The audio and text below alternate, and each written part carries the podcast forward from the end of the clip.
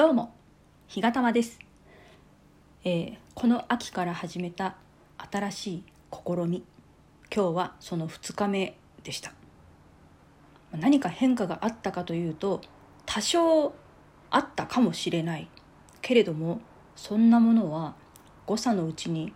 しか入らないなという気がしますのでまあ報告するようなことも今日のところはないかなという感じですね。まあそもそも何やってんのかっていうのはまあちょっと置いときまして、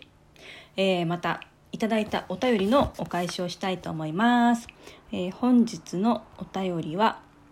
かみかみラジオさんありがとうございます。読ませていただきます。えー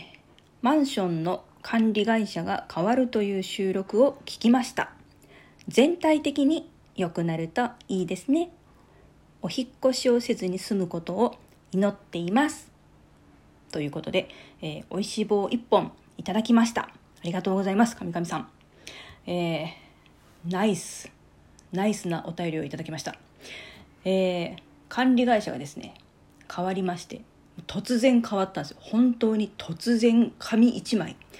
あの壁に貼っている紙1枚だけでそのことが報告されまして急に変わったんですけどその新しい管理会社からの請求書が初めて届きました。で管理会社が変わったので封筒の書式が変わってたんですけどその前の管理会社さんの時は横の何ていうのかな横の用封筒っていうんですかね。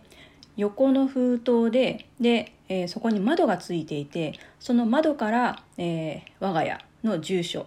と、えーその日がたま様という名前が書かれていたわけです。で、えーその封筒から中身の、えー請求書を取り出すと住所と名前が印字されて、えー今月の家賃というものが記載されているという完全形を取っていたんですね。で新しい管理会社になってどうなったかというと今度はまあ縦型まあ縦か横かっていうのはどうでもいいんですけど縦型で、えー住所名前それから請求書在住。で、えー管理会社の住所とか名前とかが、えーその封筒の表に印字されています。印字されてるんだけどこれが切手を貼ってなくて、まあ、要はあのドアのポストにポトンとね入れられてるんですよ。で、まあ、ご丁寧に郵便番号まで書いてるのにまあね郵便料金を節約したかったのかなと思うんですけど。中を開いて請求書を見てみたら名前しかないんですよね。まあそりゃそうですよね。封筒に住所を書いてるからまあ中に住所をもう一回書くようなことはないわけですよ。まあそれはそれで当然なのかもしれないけどじゃあなんでこの封筒の表に郵便番号と住所と名前まで書いてんだ、まあ、その部屋番号はいいでしょう。ね。そのここの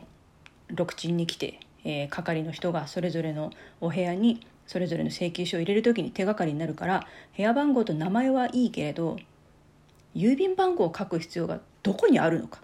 切手を貼って出すわけでもないのに。と思った次第です、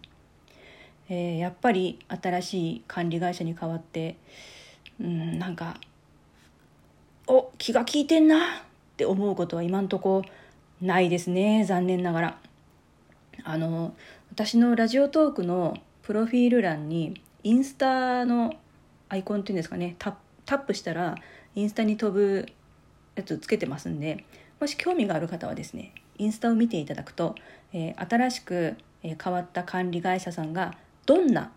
えーエントランスの掃除をしているのかっていうのをね見ていただけますので、えーインスタしてなくても多分ね見られると思うのでよかったら見てみてください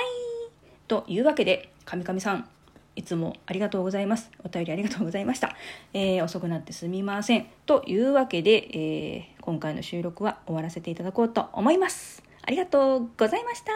さようなら。